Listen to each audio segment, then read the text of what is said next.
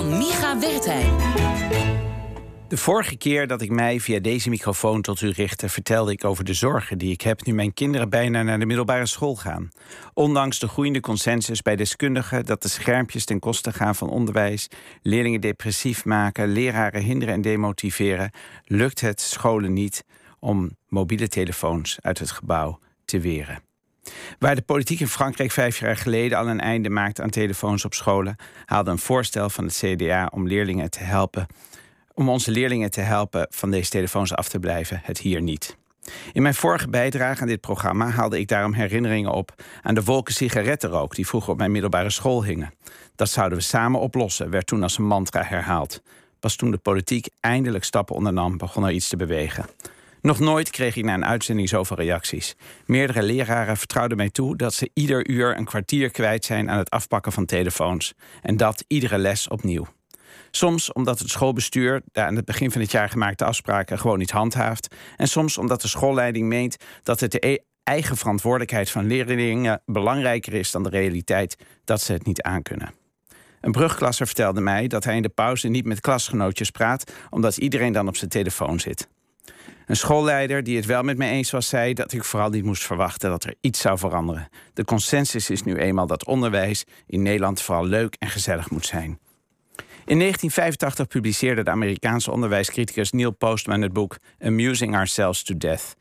Daarin waarschuwde hij ervoor dat het niet de Orwelliaanse dystopie van een totalitaire staat is die onze vrije samenleving bedreigt, maar ons verlangen om constant te worden vermaakt. Hij verwijst in dat verband naar het sombere toekomstbeeld dat Aldous Huxley bijna 100 jaar geleden in zijn roman A Brave New World schetste. Een wereld waarin mensen zich soma toedienen. Een medicijn dat haar gebruikers in een constante roes van geluk en vergeetachtigheid stort. Postman betoogt overtuigend dat de amusementswaarde van televisie het publieke debat, ons denken en ons onderwijs zwaar aantast. Als televisie een aspirintje is, dat zijn, dan zijn de mobiele telefoons die we onze kinderen geven heroïne. Een vader vertelde mij hoe zijn puberdochter zonder problemen drie uur lang op haar kamer naar TikTok-filmpjes zit te kijken. Filmpjes die niet langer dan 15 seconden duren.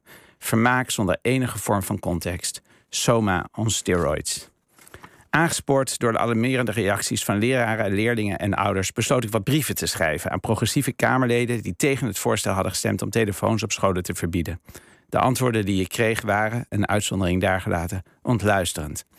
Als ik het goed begrijp, komt er deze zomer een commissie en die gaat dan in gesprek met de sector en die gaan dan inventariseren en dan komt er een rapport en dan gaan we verder kijken met het meest stuitende was wel de manier waarop de burgemeester van Amsterdam haar handen van het probleem aftrok.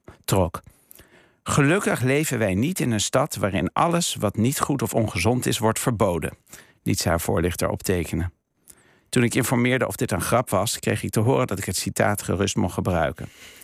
Dat de kinderen in haar stad steeds minder leren, steeds vaker eenzaam en gedeprimeerd zijn, dat leraren hun werk niet kunnen doen of op zoek gaan naar een ander vak, het maakt allemaal niets uit, zolang we ons maar vermaken. Ja, dankjewel, Mieke Wertheim. En dat is dezelfde burgemeester die op dit moment de bordelen... juist ook in een bepaald gedeelte van de stad uh, wil, wil plaatsen. Ja, de dus verleiding was uh... groot om hele grote verbanden te leggen. Maar ik uh, dacht, ja. ik hou me in. En nog even gefeliciteerd ook, want je gaat deze week werd bekend... dat je aan het eind van het jaar de oudejaarsconferentie gaat doen. Um, gefeliciteerd daarmee. Je kijkt, je kijkt me enigszins verschrikt aan. Je mag me feliciteren als het erop zit. Oké. Het is leuk dat ik het mag gaan doen natuurlijk. Maar uh, ik, ik, bekennen, ik weet nog heel weinig over hoe het jaar verder zal gaan. Dus uh, kan ook niet zeggen. Ik, ik hoop dat er iets heel leuks gebeurt. En dan ga ik het daarover hebben. Is goed, dankjewel.